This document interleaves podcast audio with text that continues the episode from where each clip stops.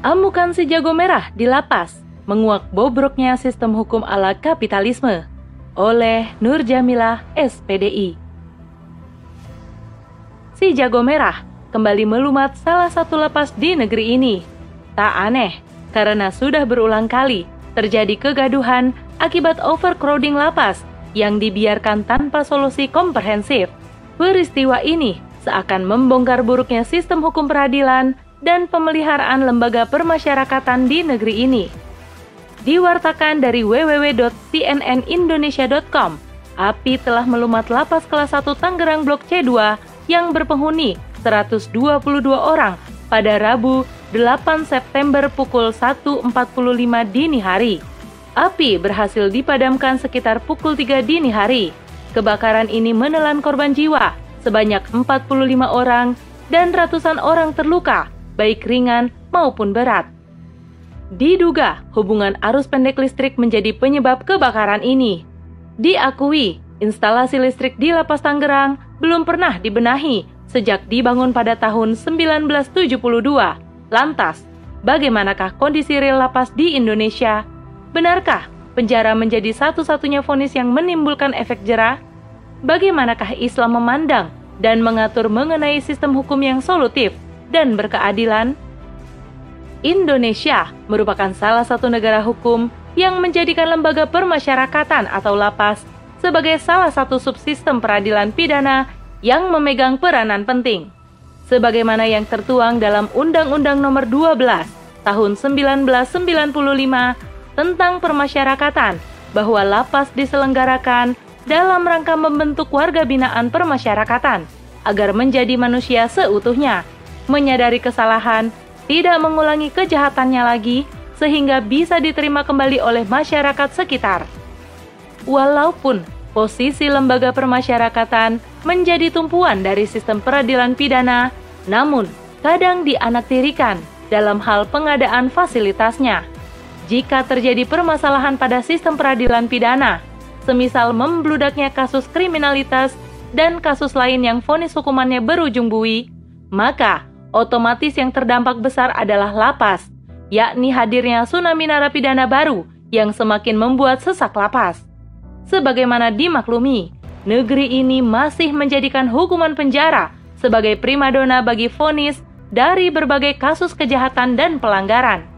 Konsekuensinya, muncul masalah pelik yang belum teratasi hingga saat ini, yakni overcrowding rumah tahanan. Hal ini terbukti memantik permasalahan lain, seperti komersialisasi komoditas yang notabene-nya kebutuhan mendasar, seperti fasilitas kesehatan, makanan, dan kamar rutan diperjualbelikan secara ilegal dengan harga yang fantastis. Kaburnya narapidana dari rutan, perdagangan gelap narkoba yang disetir dari dalam rutan, pungutan liar petugas lapas, dan lain sebagainya.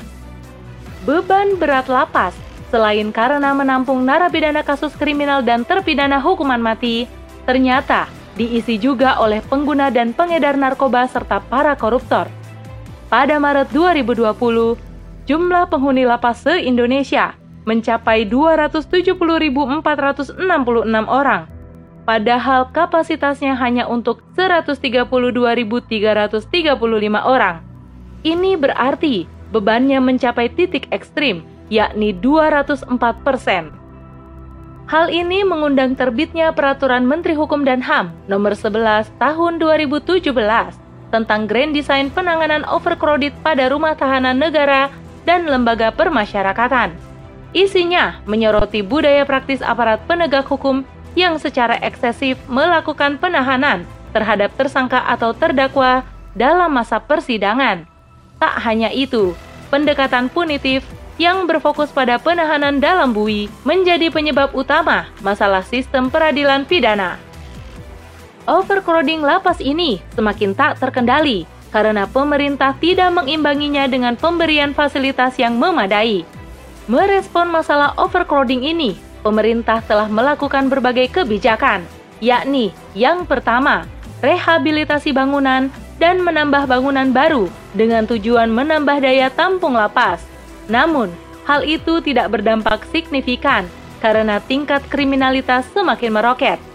justru pemerintah semakin kewalahan dengan pembengkakan anggaran untuk bangunan dan bahan makanan warga binaan.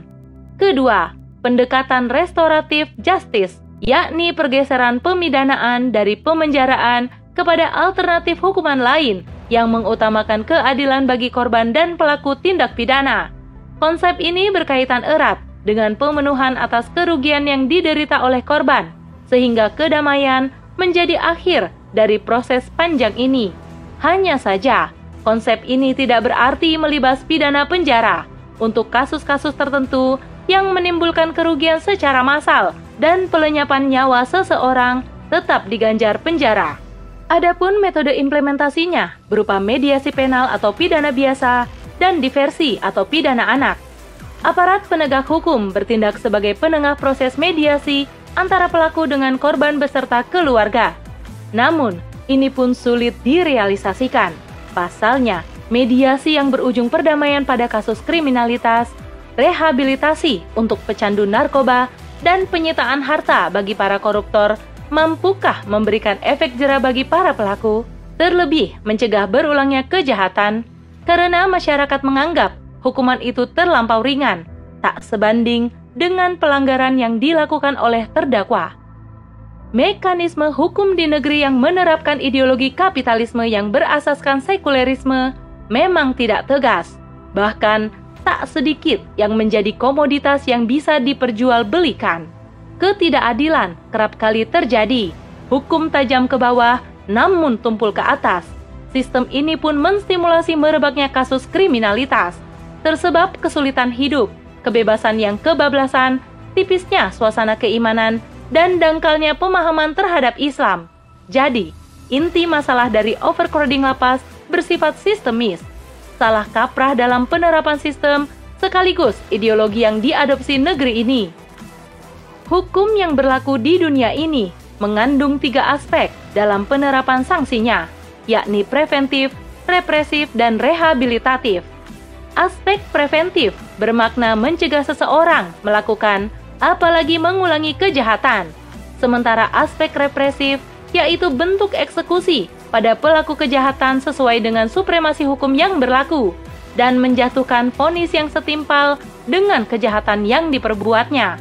Sedangkan aspek rehabilitatif merupakan upaya pembinaan pada pelaku kejahatan agar menyesali perbuatan dan tidak mengulanginya lagi.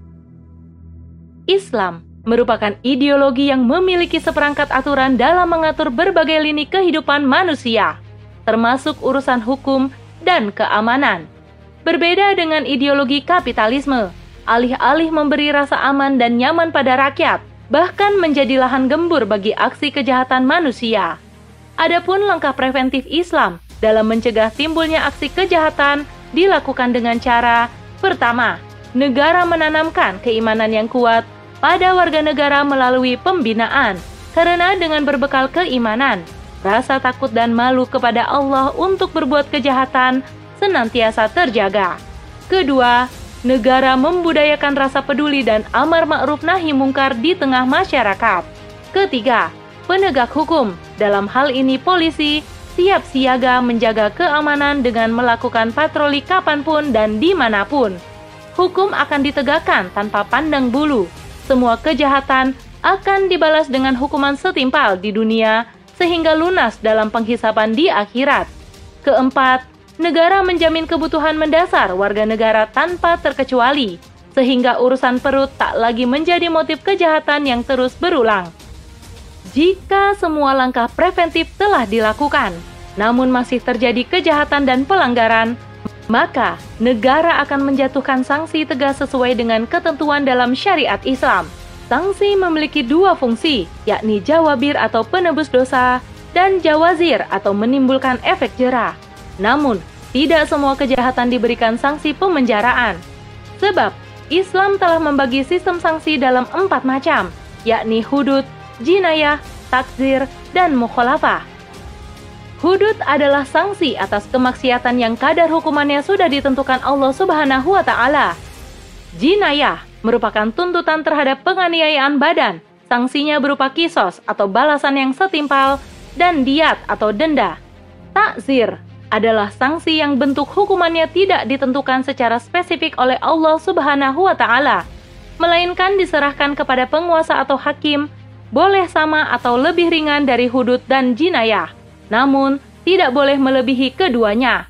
Mukhalafah berarti sanksi yang dijatuhkan oleh penguasa kepada orang yang menentang perintah penguasa dan rongrongannya dalam wilayah kekuasaan.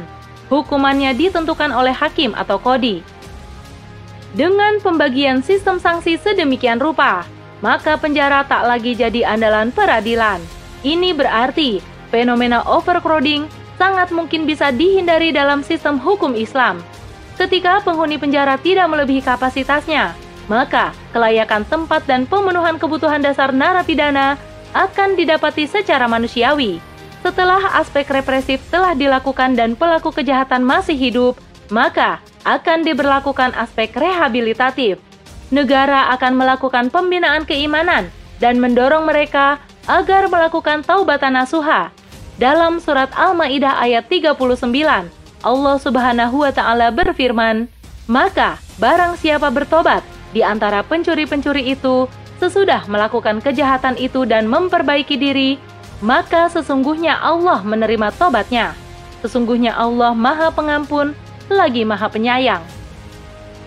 Segala keparipurnaan tadi akan mungkin terrealisasi jika suatu negara menerapkan syariat Islam. Mengapa?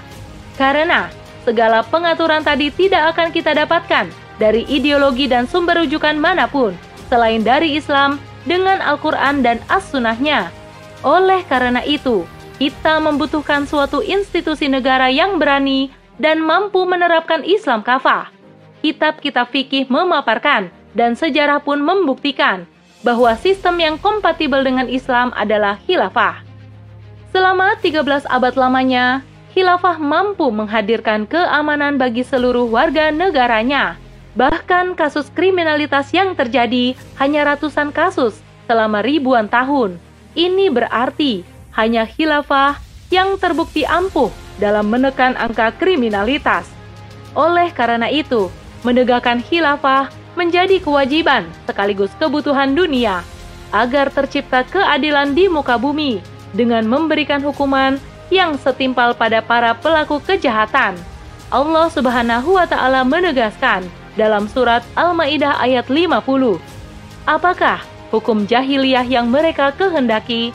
Hukum siapakah yang lebih baik daripada hukum Allah bagi orang-orang yang meyakini agamanya? Wallahu a'lam bishawab."